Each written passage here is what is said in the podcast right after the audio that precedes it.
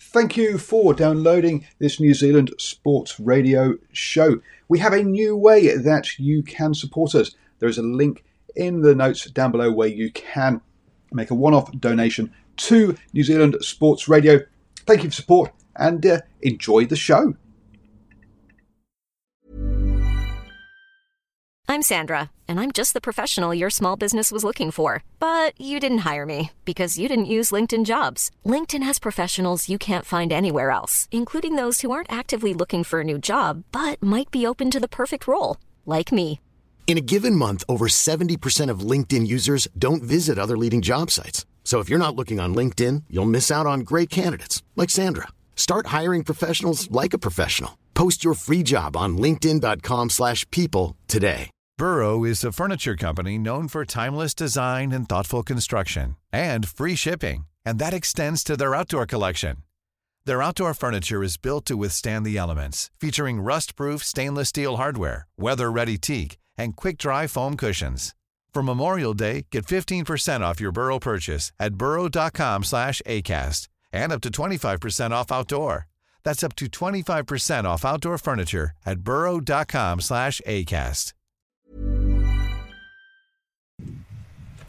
Hello and welcome to the Long Talk. Hi, I'm Paul here on New Zealand Sports Radio, and we have a different one for you today. So far, we've dealt with what you might call traditional sports, but today we're going to branch ourselves off and go into something brand new. We're going to deal with some esports, and to talk with me about that, I have got Oscar Howell. How are you doing, sir? I'm doing good, Paul. Thank you for having me on. Now, oh, absolute pleasure. And now you are um, one of the premier uh, esports journalists in New Zealand. You've been in uh, the Stuff, Spinoff, Newsroom, Newshub, and you're all over the place. This is uh, you're one of our top writers on on esports, aren't you? well, one of the only ones at the moment. It's still so fresh. I think um, it's taking everyone a little while to, to kind of get into it. I, yeah, I did joke with someone I was chatting with before. That, yeah, yeah, he's one of two, therefore he is the best in the country. Um, they I like that. I appreciate that. I'm, i feel flattered. Thank you. Now, one of the, we were having a chat yesterday, the other day, and you said, "Look, people don't even know how to spell esports." Now, that's uh, surely it's easy. It's just E S P O R T, right? Or am I missing something? No, you're, you're, I, I've like it's been one. I think it's been the bane of the industry's existence for quite a number of years. Is that people tend to try and overcomplicate how it's spelt. Um, it's just sports with an e on the front. There's no no dash, no capital letters, no this, no that. Um, you just spell it sports with an e on the front. There's no no uh, no two ways about it. That's I'm going to say that was the one thing I was going to ask you. Do you capitalise the e or the s? But uh, apparently, okay, neither. Okay, unless it's the beginning of a sentence, obviously, and then. Obviously, then obviously, yeah, yeah, you, you do capitalise it. Cool. So, so how did you get into gaming? Well, I mean, I'm a I'm a Gen Z kid, so it's always been a pretty big part of my life personally. Like I, I've got quite a fair bit of history when it comes to gaming. I mean, I played it all coming through as my as a younger kid through my teens. Um, you know, it's it's a it was a pretty important pastime for me and for a lot of the people around me. So it kind of made sense that I could, if I could try and um, figure out if there was a a way to, to make a living and make a career out of a passion of mine, then I should probably just send it and go for it. And I guess that's probably the where it all started for me. Now I'm going to show my age here. I, I started off with Donkey Kong. What was your first? Um, um, I, I started off with Halo, the, the very first Halo on computer, oh. and that's oh computer. So, so, so, not Xbox then. No, the, uh, pe- I think a lot of people don't know, but the first Halo actually did come out on PC, and um, I had a, a, bit of a pirated version that I used to play uh, with my mates uh, during school time. So yeah, we won't say anything, but pirated. Yeah, humble beginnings. humble beginnings there. oh dear. And then into the journalism. So, so you, you didn't make? Did you? I mean, did you try to be a, a professional gamer, or, or, or do you never? Me, no. I've never, I've never really given it a chance. Um, I got pretty good at one of the games I played. I played a, a lot of Battlefield 4. Um, I reached about the top 20 in New Zealand, um, but there, uh, even at the time, and I mean, even looking at it now, there's not really a, a competitive scene going for that. So um, that was kind of dead in the water. But uh, no, I, I, don't think I'm anywhere near good enough or, or, even dedicated enough to try and turn gaming into a profession itself. Okay, so so the, the next best thing is to is to, is to talk or write about it, I should say, because you're, because um, yeah, written, written words your favorite uh, your favorite medium, right? Yeah, absolutely. It's um, I've always loved writing. Um, I went through high school doing a lot of the the the English and classic space studies, and then I picked up media studies, and from there it seemed like the natural progression to go and study at, at tertiary. So that was um that was my course, and I guess yeah, if, if it's kind of one of those situations where you know if you're a rugby fan, you might run a rugby blog and a rugby website, and then for me it was about being an esports fan and being a gaming fan. So it all just kind of fell into place for me. Yep, and uh, yeah, you, you've done the right thing. You've gone off and got a qualification, learned how to do it properly. Me, I'm just floundering around trying to pretend um, with a with with a, with a camera in my bedroom. But um, the uh, and I guess this is how a lot of gamers are, with cameras in the bedrooms. I know there's a setup at the university here in in White, uh, in Hamilton, but do you actually need the setups, or can it all just be done from home uh, for, for gaming, or, you, or professionally do you have to actually be in a in a state in a kind of well, I was say stadium, but or, or room setup? Mm. Well, that, I think that's a good question, um, and that's one of the challenges that we're facing in the industry at the moment. Is that with COVID and with the lack of gatherings, um, people ha- are having to return back to, to online playing online. Um, obviously, that is one of the massive benefits of esports being such a digital, I guess, a digital stadium, right? Is that is that anybody with a good internet connection and a decent computer at home can play their favorite game competitively. Um, there are a few challenges and a few um, roadblocks you have to overcome there, like um, you know, uh, ensuring that you can get a league going, and then also there's always speculation of, of, of, cheating. I know that that's been a bit of a widespread thing, but I mean, as a general rule, no, it's, it's, it's absolutely viable, and it, it is something that people are pursuing more and more now. We did have like a great time in the last few years um, holding these kind of in state in uh, stadium leagues. You know, might be fifty thousand people watching at home online, but you know another twenty thousand people sitting in a stadium, and it was it was really the height of esports. Um, and at the moment, the industry is having to find, I guess, having to be pragmatic and find ways that they can uh, maneuver around that with COVID. Sorry, uh, and that's but I mean twenty thousand in a stadium. That surely that, that's not in New Zealand, though, is it? No, no, no. Unfortunately, I don't think you could get twenty thousand people into any of the New Zealand stadiums. Um, but uh, overseas and the rest of the world, definitely. Um, okay. I mean, I was over in Australia, over in Sydney last year for um, IEM Sydney, which one is one of Australia's biggest esports tournament. I think it might even be one of the biggest in the southern hemisphere, and, and that was, I think, they clocked around thirteen thousand people sitting in the stadium, which pretty much filled it up, which was, I mean, astounding. Again, another, another, you know, 30, 40, 50, 60,000 people watching online at any given point. So, yeah, I mean, people don't necessarily realize just how massive these viewership numbers and how I guess en- engaged these fans are when you go and until you go and sit in a stadium and experience it for yourself. And it's it's that engagement, isn't it? That's that's the big thing. So uh, now it's probably going back about five or six years. I remember reading an article that there was a a, a tournament happening in uh, Seattle that had the same prize pot as the US Masters. Um, or the yeah the, the um, which what yeah, uh, no is it Masters? Oh, what's the what's the one with the green jacket? I've gone blank. Not Masters. Um, anyway, a big one one of the golf majors. Yeah, and the the, the interesting thing was that something like half of, of, of, that prize pot was donations from people just wanting to watch the event, wanting it to happen. Is that yeah? Still, I mean, just still the funding oh, model? Ab, ab, well, I think um, there's there's there's been a bit of a migration away from that recently. I think I, I, probably can guess the esport you're talking about because one of the big aspects of that esport is is the crowdfunding for the for the the things. It sounds like you're talking about Dota. Um, yeah, those those prize pools just grow exponentially every year. I mean, I think the last one for last year's uh, Dota tournament was I think it was 27 million US which is just uh, an unbelievable. It's just like a, it's a mind-boggling amount of money uh, to win. Again, you've got things like in Fortnite. Uh, you've got a 16-year-old kid winning the lion's share of 16 million US dollars. Ridiculous amounts. Um, I think a lot of it does come from sponsorship at this stage. There are some pretty high-name sponsors in, in the esports world. You've got the you know the likes of Intel, the computer company, and, and Mountain Dew, the the soft drink company. Um, but yeah, I think people enjoy being able to chip in to see some of their big teams and their favourite teams do quite well. And I think, um, well, it's not probably the biggest funding model. It's definitely one of the big ones. It's, and look, one of the problems that we've had, that we have with traditional sports, um, you know, talking about rugby, for example, at the moment, uh, but even football, most of, most of the teams make a loss because, uh, and it is around that sponsorship. One of the good things about esports is the the basic the product is what you sell quite a. Um, so, for example, when you were talking about the um, uh, Counter Strike, for example, they they basically keep the game going by making it popular for people watching it and playing it. kind of of hence. Yeah, absolutely. Yeah. yeah. and I think that's that's that's obviously one of the strengths of it, right? Is that is that these teams also the the fact that you can run it um, online and and and in maybe basically team houses because there might only be five or ten people involved in a team. Um, you know, overheads are low, um, sponsorship money is high, um, and a lot of the players um, find their own brand endorsements and sponsorship deals themselves. So um, there's just that added, I guess, extra income when it comes to that. So yeah, definitely, I totally agree with you there. Now you use a term there that I don't think many people are going to uh, people are going to say. What, what, are you talking about? Okay, so team houses. How does how does so how how does that work then? So um, yeah. Uh, mm, good question. Um, from what I've seen and from what I've heard, it's basically like if you moved all of the All Blacks into a gigantic mansion with a massive rugby field at the back and um, expected them to live together 24 uh, 7.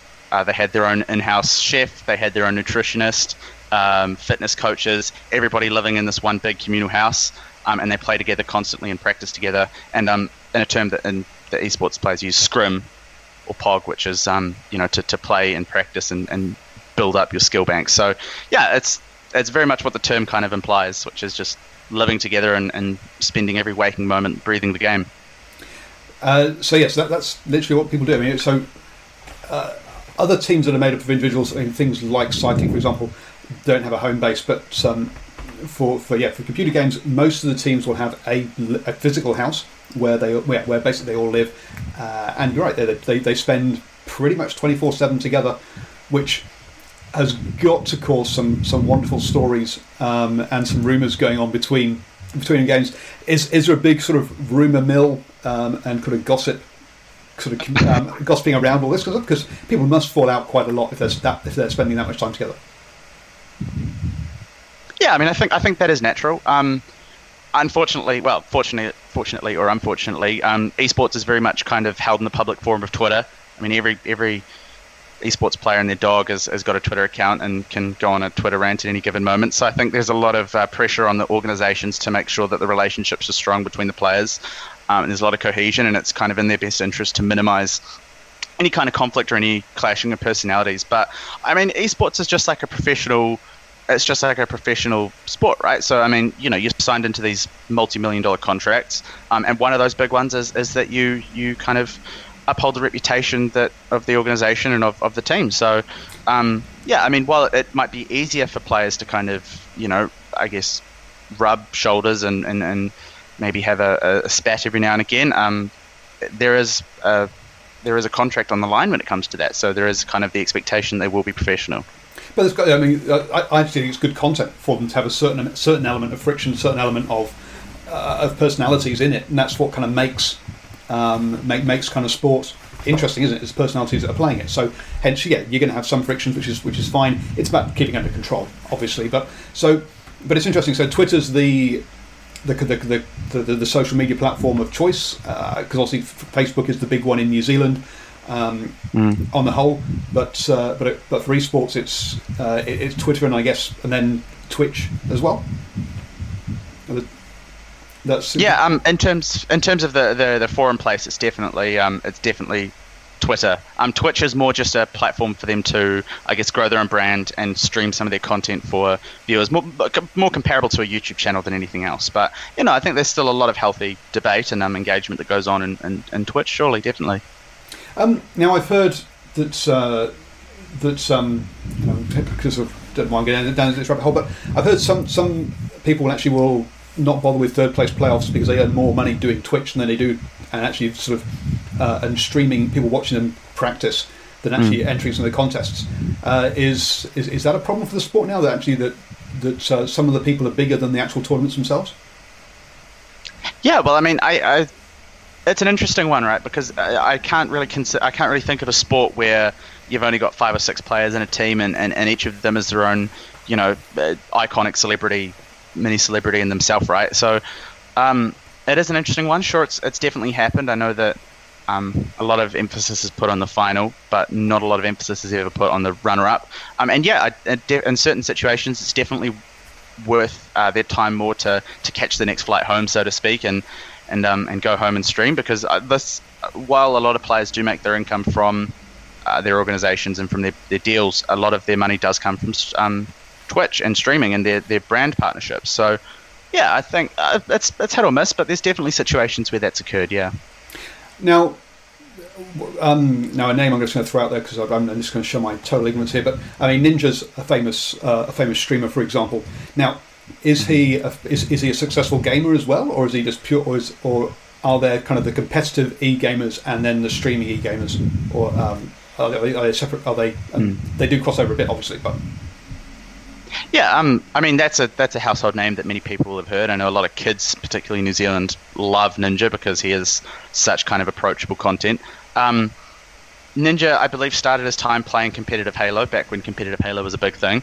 Um, so he was an esports player, and then his transition into Fortnite was very much um, uh, based around him being a, a, a, superstar and a celebrity within the game, right? So uh, I guess probably the best way to put it is like if is like uh, Wayne Rooney when he transferred to the America the, the MLS. You know, he he he he could just kind of sit back. He could play in some of these tournaments, and he, he, he wouldn't have to, to live that competitive lifestyle. But he was still making a healthy buck out of it, and he was still entertaining people. But yeah, Ninja was definitely, and still is definitely, not to the same degree, but he was definitely um, a streamer through and through. Right.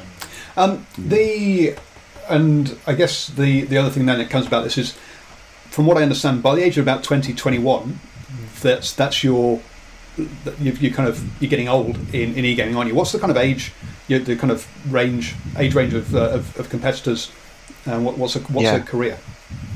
Well, it's interesting because I mean that's a that's a thing that's constantly changing, and, and even now we're seeing it shrink. So, I mean, you look at you look at some of the players that, that are playing in some of these leagues; they're, they're literally 14, 15. I mean, uh, the Bugha, the the latest Fortnite World Cup champion, I believe he was only 15 when he won it, which is an unbelievably young I mean, you can't even get your license in New Zealand at 15, let alone, you know, fly overseas and win an international tournament. So, uh, yeah, I think a lot of it is based around reflex and, and, and reaction. So, um, these kids who've grown up their whole life playing computer games on the computer are, are just kind of naturals at it. So, anywhere between about 15 and I think 20, late 20, mid 20s, kind of 25, 26, I think that's kind of your, your career for an esports player. And uh, something that we've seen that doesn't that does actually happen in other sports is that after that, in the kind of twilight of their career, they'll they'll make that transition over to streaming.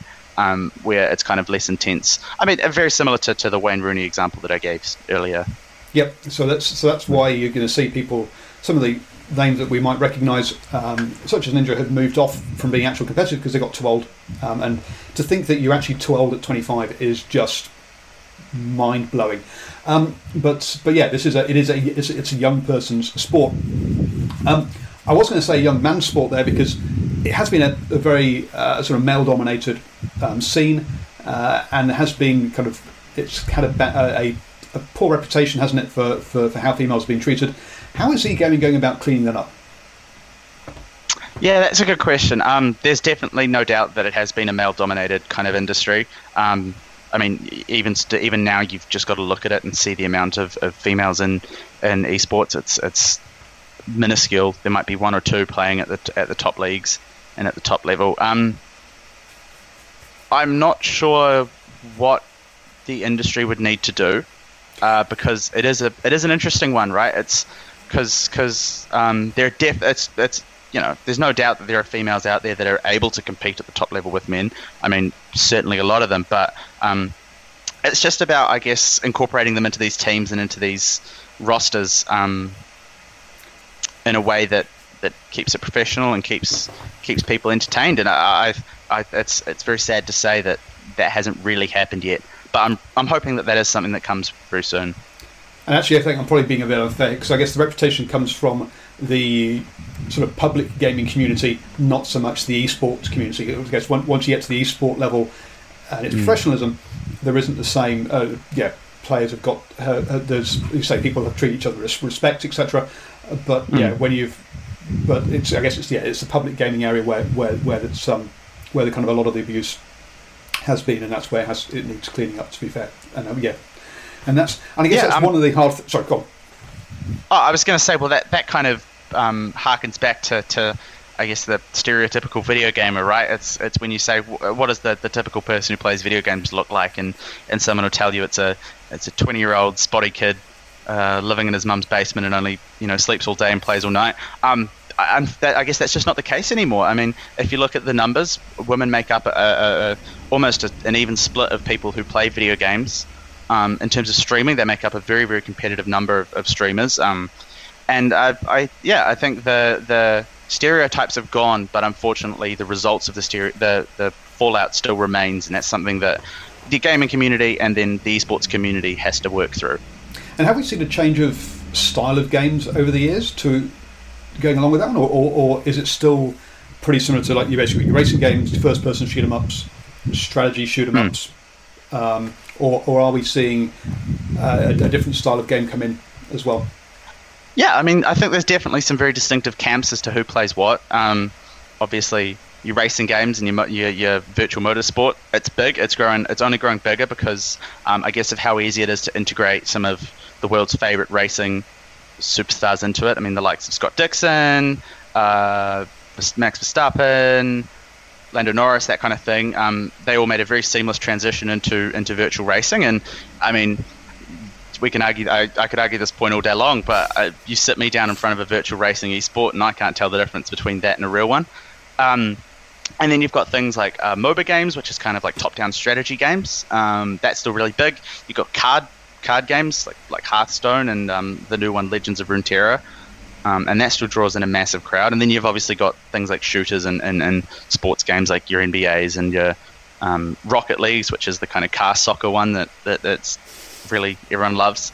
Um, but I think that while competitive shooters have kind of ruled the roost recently in terms of, I mean, going back to your Halos and your Call of Duties and, and then later your Counter Strikes and your Rainbow Sixes.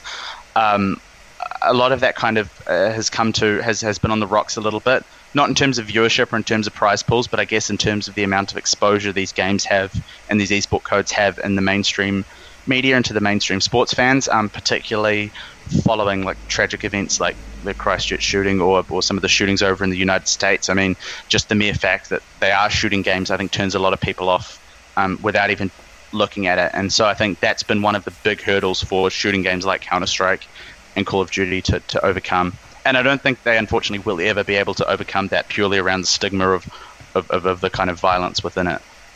That's interesting, yeah, because then, yeah, maybe the because maybe the sports ones are going to have uh, uh, got the more upside and potential growth because of that. Um, I mean, one of the things we've seen uh, over in this uh, is that the NBA teams are now starting to have a an esports team alongside the actual team. Uh, uh, the some of the European soccer teams have got an esports yeah. team as well as a as well as a physical playing team, mm. as it were. Uh, can we see? Do you, can you see any kind of uh, team teams in New Zealand? Do you think uh, going that way anytime soon? Well, I mean, uh, we already have. Fortunately, um, I believe the New Zealand Phoenix have got a have got a FIFA team, which okay. is amazing.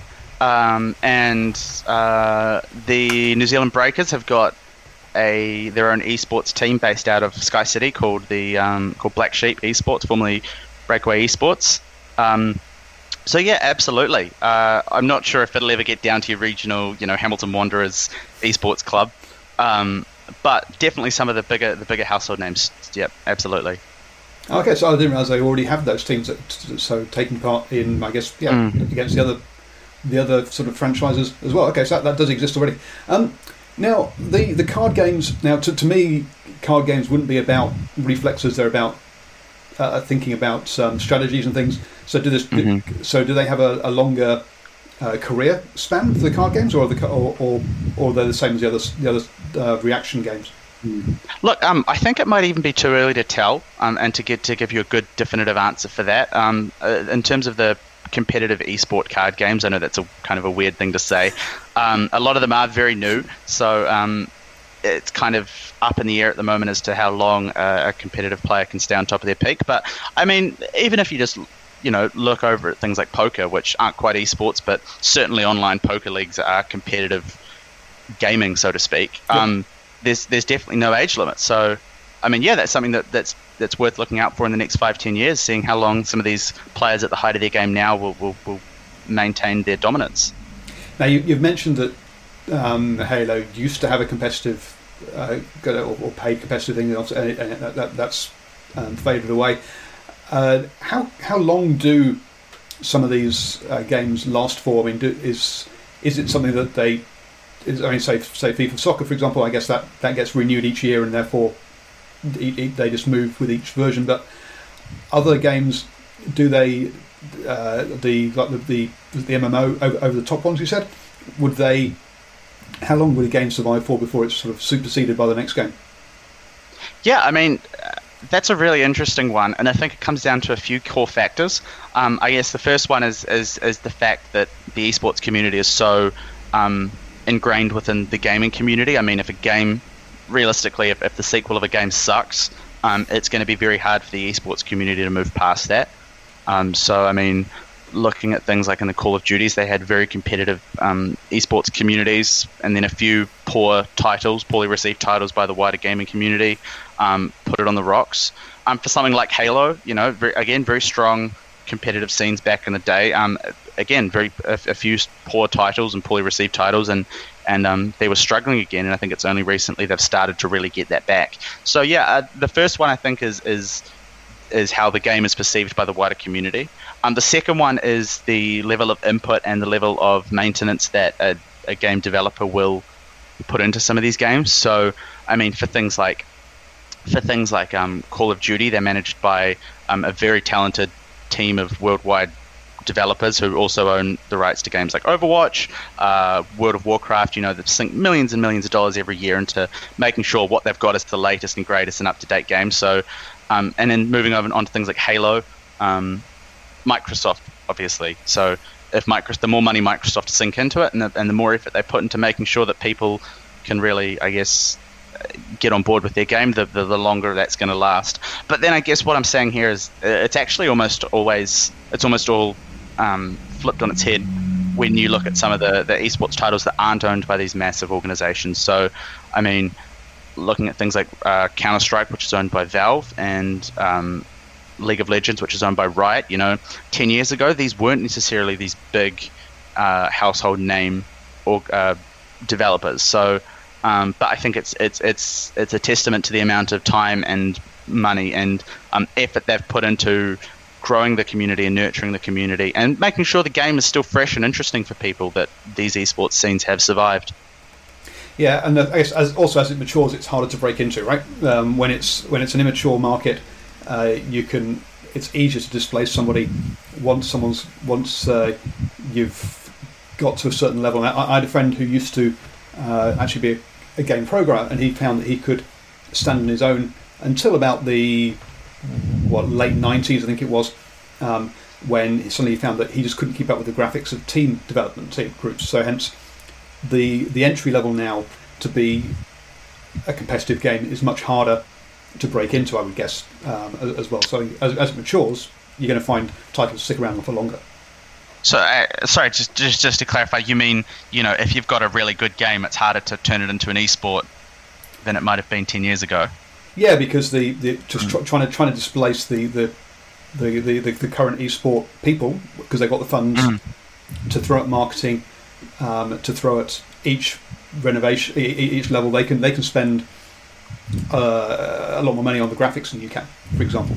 Mm. Um, yeah, I mean, yeah, absolutely, and it, I think it is a sign that, that, it is a bit like that when you look at some of the esports that have um, been integrated into the whole, I guess, esports community in the last few years. Like you're looking at things like Rocket League, which is the the wildly popular car soccer. I mean, um, Psyonix, the developer, I, I, nothing springs to mind when I think of their brand, although I haven't done too much research on that. But um, it took a very polished and a very well placed game for them to break into the esports community. And I mean, you look at them now; they're, they're away laughing. Fifty fifty thousand dollars put on the on the table for the Oceanic League, um, a, a, much greater prize pool overseas. You know, up into hundreds of thousands. Um, and you look at things like Rainbow Six Siege, which was kind of going to be one of those big competitors to Counter Strike. It definitely took a few years to kick off in the esports community. Um, and it took a lot of refinement and a lot of tinkering to kind of make it more accessible for esports fans and players for it to really kick off. But now that it is here, it does seem like it's here to stay and it's big and it's about to game's about to reach its fifth anniversary. I believe it's already reached its fifth anniversary. It's about to it's coming up on its sixth. So, um, yeah, it, it takes a, a lot of effort, but it, they do eventually get there. So, how many different games are there in esports now? Uh, in... Oh man, I can't even count. From from all of the racing titles to all of your shooting titles to your sports to, uh, you know, I found this out the other day. Did you know there's like virtual cycling? Yes. Like you get on, yeah, you get on a bike and you cycle, and you get yourself into a little peloton, and then eventually you might upgrade your bike. And oh, so, then so, yeah, the Zwift is Zwift is massive. Um, Zwift, yeah, thank you. That's the name. Yeah, and so I mean, I, I, I follow cycling, so. Um, they're all just springing up, and it's it's it's very hard to keep track of it. And especially also, might I mention, with the move to mobile, and you know, we've, we've now got this little supercomputer and a screen fitting inside the size of a, you know, a couple of business cards sitting in your pocket. That's led to a big growth as well. So, um, led to the growth of things like Call of Duty Mobile, uh, Fortnite Mobile. I believe Legends of Runeterra is also going to be available on the phone. So, yeah, I mean, it's it, it seems like there's a new one springing up every few months, and um, I think it's, it's great because it, there's just an opportunity for everybody who's you know for people who've got different interests to get involved somewhere along the way. So I think it's yeah, it's definitely a positive thing. But I mean, switching from, or, or, or I guess the dif- difference between gaming and esports, uh, are, are, there actual professional people who play on phones? Can you can you play professional on phone? Um, I think that remains to be seen. Um, it's only been in the last few years that um, that gaming on phones has kind of become um, tournament based and become competitive, and there's been money on the line, um, and that has had had a lot to do with the the growth of, of technology in phones and the development of that. Um, so yeah, I think that remains to be seen, but there's no reason why why it couldn't be, and I think that's something we'll see more and more. Um, because esports, esports is an odd thing, right? Like for a game to get good, um, it has to mature like a fine wine. it takes a lot of time and a lot of effort from a lot of people, to um, get it into the position where it's um, accessible for your average Joe just tuning in on on uh, on, on YouTube to, to get into it. So give it a few years, we, we definitely might see see some uh, some money on the line in mobile gaming.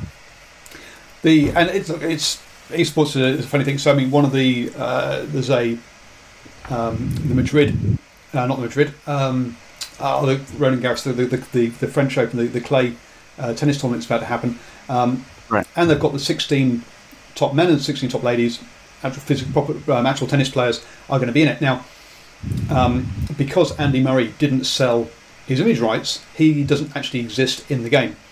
Um, and so they've had yeah. to they so they've had to mm-hmm. create him specifically for this tournament so he can take part. Um, yeah, and that's I guess that, that that's a big problem, isn't it, for the um, uh, mimicking reality uh, game or the sports games where they is, is yeah is this image rights and getting all the because you, you, don't want to play as I don't know Alexandra McMurray you want to actually play as yeah. Andy Murray yeah um I think what you're talking about has the potential to be a problem but thankfully things like that are very much an isolated case. And this is something really interesting right? And I mean I'll address FIFA because FIFA is a perfect example. Um, from what I understand, if you are a big player and signing to, you know, you're a, a, player signing to Arsenal, when you sign that contract to be in, uh, you know, with FIFA the, to, to play in FIFA's leagues like the UEFA and the and the and the Premier League, um, you also sign away your broadcasting rights and your rights to be reproduced in these games, which is why, um, thankfully, situations like what's happened with Andy Murray here are few and far between because, you know, it's now such a big part of their of, of, of these big organizations' um, annual revenue is being able to sell the likeness of these characters within the game, so people really get a, a chance to, to get on board. Well, so, I mean, it's good that FIFA's got it sorted out because I tell you, rugby does not have it sorted out. well, I mean, you say that, but Jonah Lomu's Rugby Challenge came out in in uh, 2005, so you know, kind of. oh no, no, no. But as I say, if you if you go and play Jonah Lomu's um, that one, you only get half the players because half the players yep. didn't sell their name, didn't sell their rights to it. So you have all these funny names that are something like the real player, but not the actual player's name. Um, and that still happens now, even with um, mm. Rugby 20 that's that's that's, that's, um, that's, that's yeah, come out. I, I confess I don't know too much about rugby. I guess as a video game. So so is is it licensed by the the well what's it called? Like the the International Rugby World Union. No, it's not. Yeah. And, the, and um, ah. one of the candidates who is who's is standing to be the chairman now.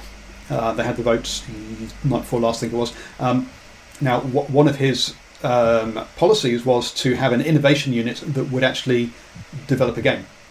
um, Mm. for rugby because he says Yeah. it's that important now for sports to have to, to have a, a virtual presence. counterpart. Yeah, um, and I think, I mean, without knowing too much about the situation, I would kind of prophesize that that um, this kind of next wave of, of, of changes to, uh, especially in the post-COVID landscape for sports, and, and just seeing how volatile and how, I guess, vulnerable a lot of these sporting codes are across the world. I mean, you look at just how much the world sport industry is shut down. Um, making sure that they've got a very adequate and very engaging virtual presence is going to become basically non-negotiable. So, uh, yeah, again, without knowing too much, I think you know you're definitely going to see something like that happening with the World Rugby in the future. And I mean, what might be also quite cool is, um, again, I'm unsure if there's a, a rugby game that comes out every year similar to FIFA or NBA. Um, well, they might just they might just get one of the big developers um, to get on board with that. So maybe you're looking at your EAs as a big as a big option, um, who make FIFA. Everyone knows FIFA, um, or possibly um, 2K, uh, Take Two Interactive, who make NBA. You know, there've- are some names here that, that, that are very trusted in the gaming community that I think will be, be able to get on board with that. Because it will be a multi-million dollar venture. Yeah, I mean, EA has dipped its toes, it dips its, dipped its toes into rugby, but it didn't produce an annual one. It does need to do. You're right. It, you do need the annual update uh, to keep it relevant and keep it up to date with with all the other games. Um, but the problem, yeah, and the, the other big thing I think for sports is nowadays is look, there's only so much, so long, so much you can actually train physically, uh, and a lot of players, it doesn't matter what um, sport you're in, a lot of their time is spent recovering, um, and, what, and a lot of athletes spend their time playing games whilst recovering. So, Oh, I've, I've got a I've got a great story here. Um, I believe it was the 2000 and was it two, was it 2010 Football World Cup when Italy was in the final. Um, was it 2000 and 2006 World Cup? I'm not too familiar with the FIFA World Cups. I'm not a football person either. Sorry, we're, Whatever, we're, whatever, we're, whatever, out of our depth whatever the whatever the one. Um, oh gosh, I hope I get this right. I'm, I'm thinking from memory. Whatever the the one where Italy was in the final was. Um, Andrea Pirlo decided that he would spend the night before the final playing PlayStation, playing FIFA on PS3, and drinking. Um, and then I believe they went out and won it. So I could also be horribly wrong on this, but and I hope I haven't, uh, I guess, plunged my relationship with football fans into into the depths. But Oh, dear. allegedly, there, folks, before we get sued. Um, but the um, um, no, allegedly,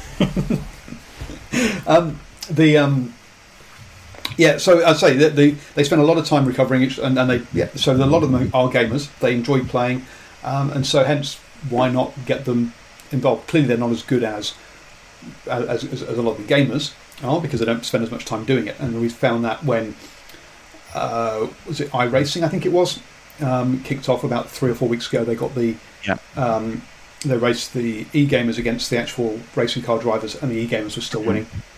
Yeah, Um, but I mean, where I can, I where I can shed some light on that is that while they might not be as good, um, there is so much weight behind these star, these having these star names on board. Like, I mean, you look at Max Verstappen and Lando Norris's uh, not the Australian GP, which happened in the, I believe, the weekend following the cancellation of the Australian GP. Um, you know, just having these kind of household names brings a lot of these traditional sports fans in, and it, it captures their curiosity. And and um, I think honestly, if you had to look at the selling point of a lot of these big titles and a lot of these big esports, the way they do sell them is they have these big fo- uh, these big sporting names on board, and that's one of the massive values that it brings, right? Like, I mean. Looking at um, FIFA's response to COVID and the cancellation or postponement of the Premier League and the Champions League and all of this, um, their solution to that was to very hastily, but also very well done, um, put together a number of football of football cups in FIFA that uh, brought a lot of the big household names on board, like you know Gareth Bale, Mesut Özil, um, I believe Aubameyang was on board as well, and a lot of these big teams. So, yeah, I mean, while they might not be as good, um, they certainly make up for it in terms of uh, in terms of bringing the fans on board. No, absolutely, and, and I think racing is perhaps one. Uh, car racing is perhaps one of the ones where they can compete on a relatively equal footing um, because uh, I uh, because nowadays, especially in Formula One, where they're restricted with how much testing they can do, um, the drivers do spend a lot of time on simulators uh, driving around tracks. So they, they uh, uh, yeah, a lot of it transfers over.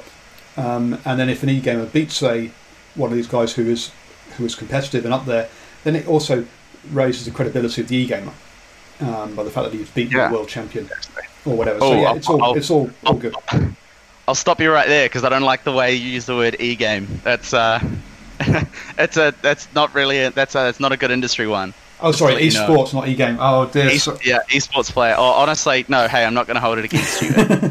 it's no, it's it's really interesting. Just to digress from that, just to defer from the original topic. Um, it's one of the big things, right? Is is is is being able to get the terms right because I mean um, and I'm certainly not holding it against you, but but you know, I go up and I talk to my grandmother, and she asks me how the e games are going, and you know, it doesn't matter how many times I tell her, um, oh man, it's it's esports. These are uh, competitive esports players. I think is, is the the widely accepted term.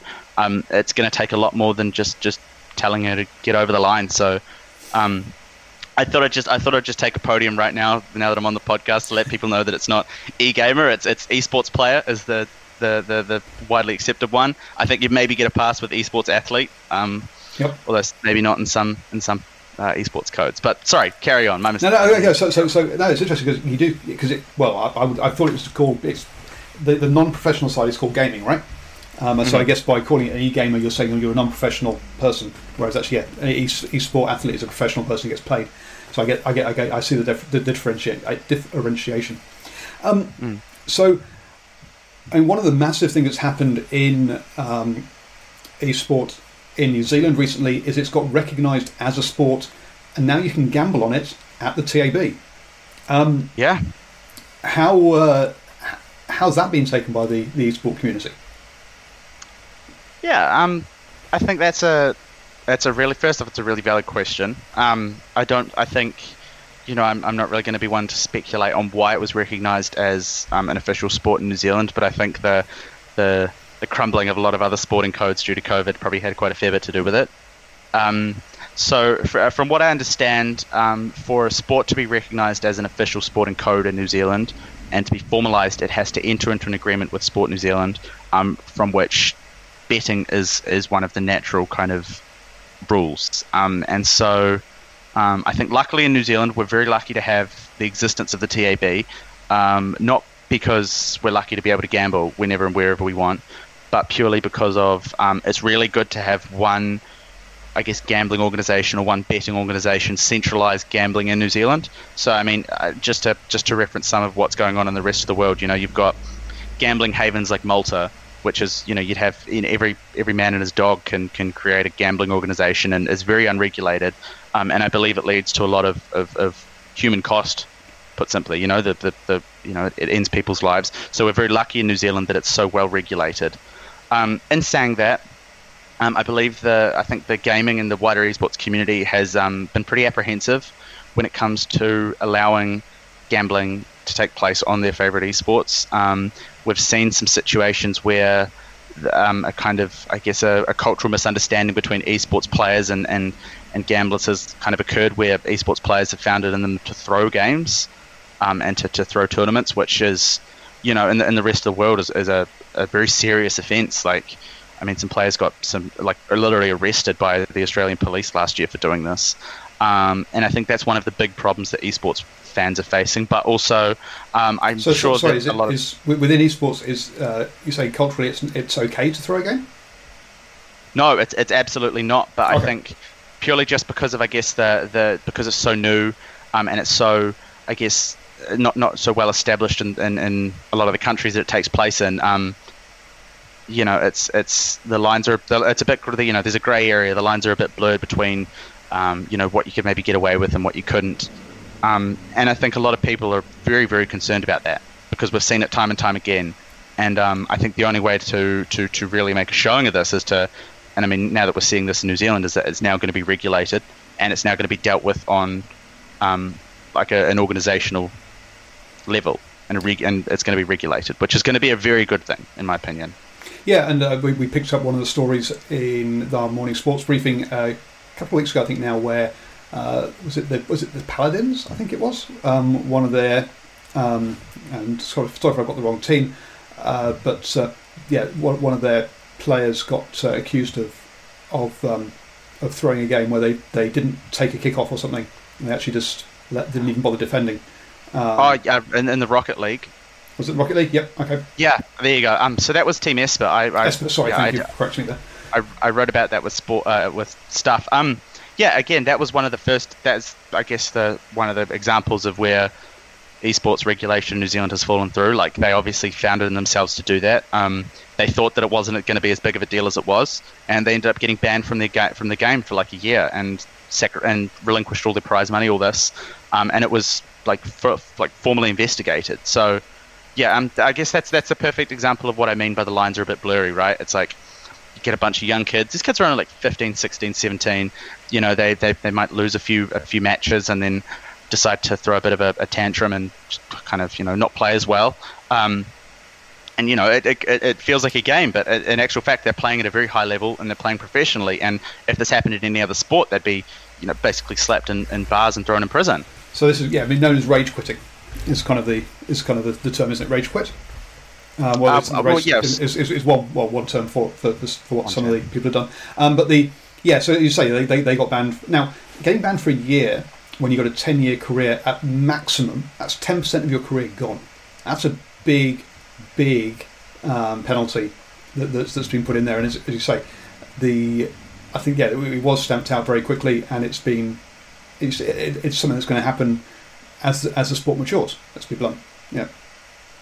Yeah, well, I mean, uh, more than it just being 10% of a player's career, I mean, I will go as far as to say that that has very likely ended their careers. Um, it's it's it's an insurmountable thing to, to come back from. Um, not only have you got the actual ban in place, um, preventing you from taking part in any of these tournaments and, com- and competing on a professional level, but um, your reputation's shot. And in, in an industry where so many people are trying to prove themselves and trying to, to, to get to that top leagues, um, to have the chance to to make a name for yourself and and be seen as one of these professional competitive players and to, to I guess throw that away means that a lot of people are going to look at you with uh, I guess pretty serious distaste um, and disdain and it's it's I mean again I can't comment on this because I don't know too well their situation now in fact they, they didn't respond to any of the inquiries by media including myself um, but I would go as far as to say that we probably won't see them on the other side of the year because a year is a the, long time. Mm. Uh, yeah, a long time in esports. Yeah. Uh, yeah, it's, it's an eternity in esports. Um, so yeah, so it's uh, definitely growing pains uh, in in the sport.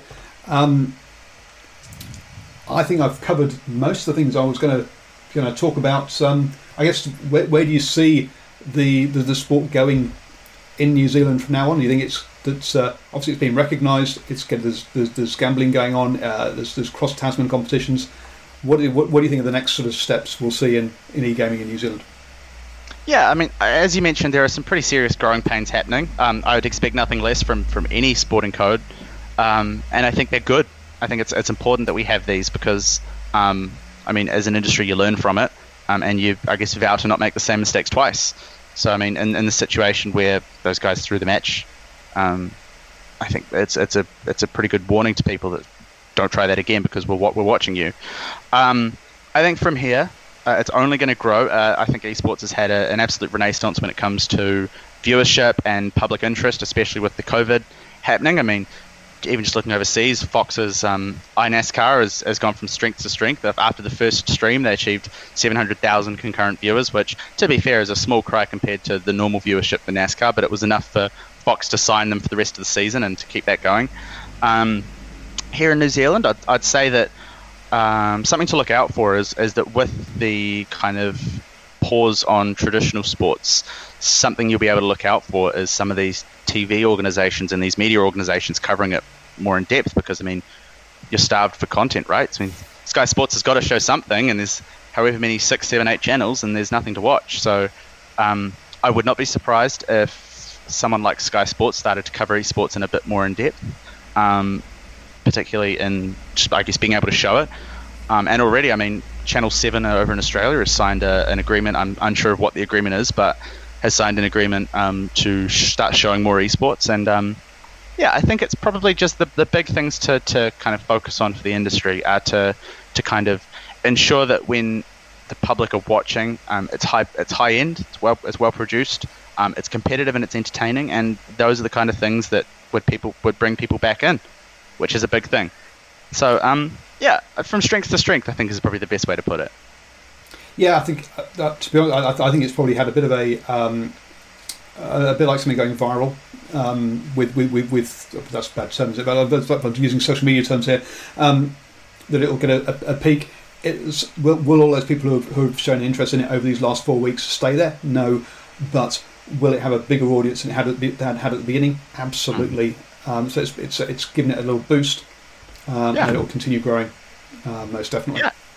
Oh, absolutely. And I mean, just to just quickly touch on, um, I'm fairly certain there was a there was a um, I can not for the life of me remember who did it, but one of these big esports kind of watchdog organisations did a study, a survey on esports viewership in New Zealand, and the numbers are way bigger than you think. Right? It's something like 50% of people under the age of 25 have engaged in an esports tournament, watching it at some stage. I mean, you know, those under, those numbers they're underground, but they're massive. So, I mean, while people, you know, I mean, no disrespect, but people your age might not click with esports, I can guarantee that that, that the kids will, and uh, it's just going to go from strength to strength. So, um, give it time. I think is, is, is the is the the message. I think the message is actually to, to shave off my beard and uh, hide all the grey under my hat. but um, the uh, the my, my my isolation. So yes, this will be going soon, folks. Don't worry. Um, but um, no, yeah, you're right. I mean, the, the League of Legends um, uh, audiences dwarf the uh, the audiences that, that they were getting in the NASCAR racing, um, and some of the uh, some of the audience they get in, in Southeast Asia and amongst is uh, are, are, are, are massive.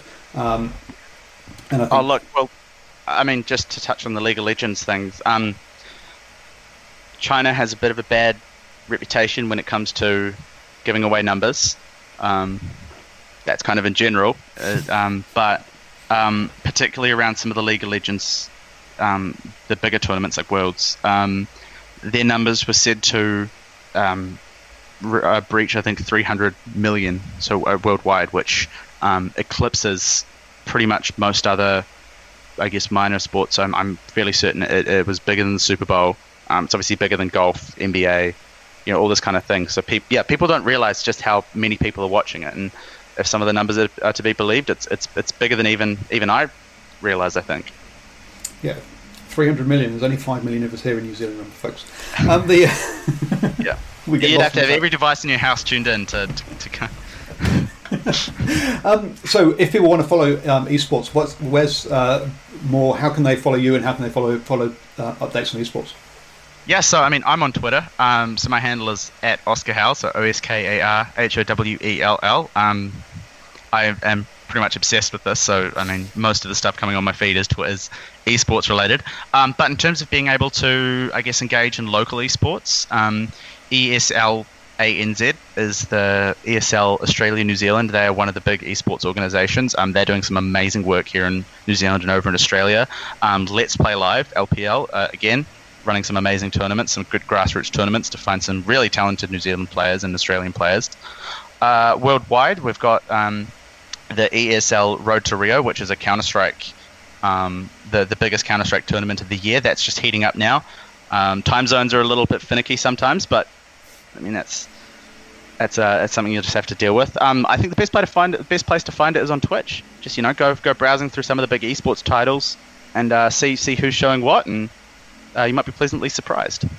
Uh, do you do any streaming? Do you, you can people catch you on, on Twitch gaming? No, you'll you'll never catch me on Twitch gaming, um, unless I'm, I might be uh, I might be drunk and, and uh, doing some amateur casting, which is sorry commentating um, for some of my friends and some kind of practice games. But no, no, no, no. I'm I stick to writing. I'll stick to what I'm good at. Cool. Thank you very much. It has been an absolutely fascinating chat, um, learning about um, esport, even if I am too old to, to get into it. But so thank, thank you for pointing that out. Um, so, folks, yeah, do follow um, Oskar uh, on Twitter for all of that. Don't forget to like, um, subscribe, or follow, depending whether you're watching this on Facebook, YouTube, or Twitter, uh, or even listening to the podcast as well, because that's all available here at New Zealand Sports Radio.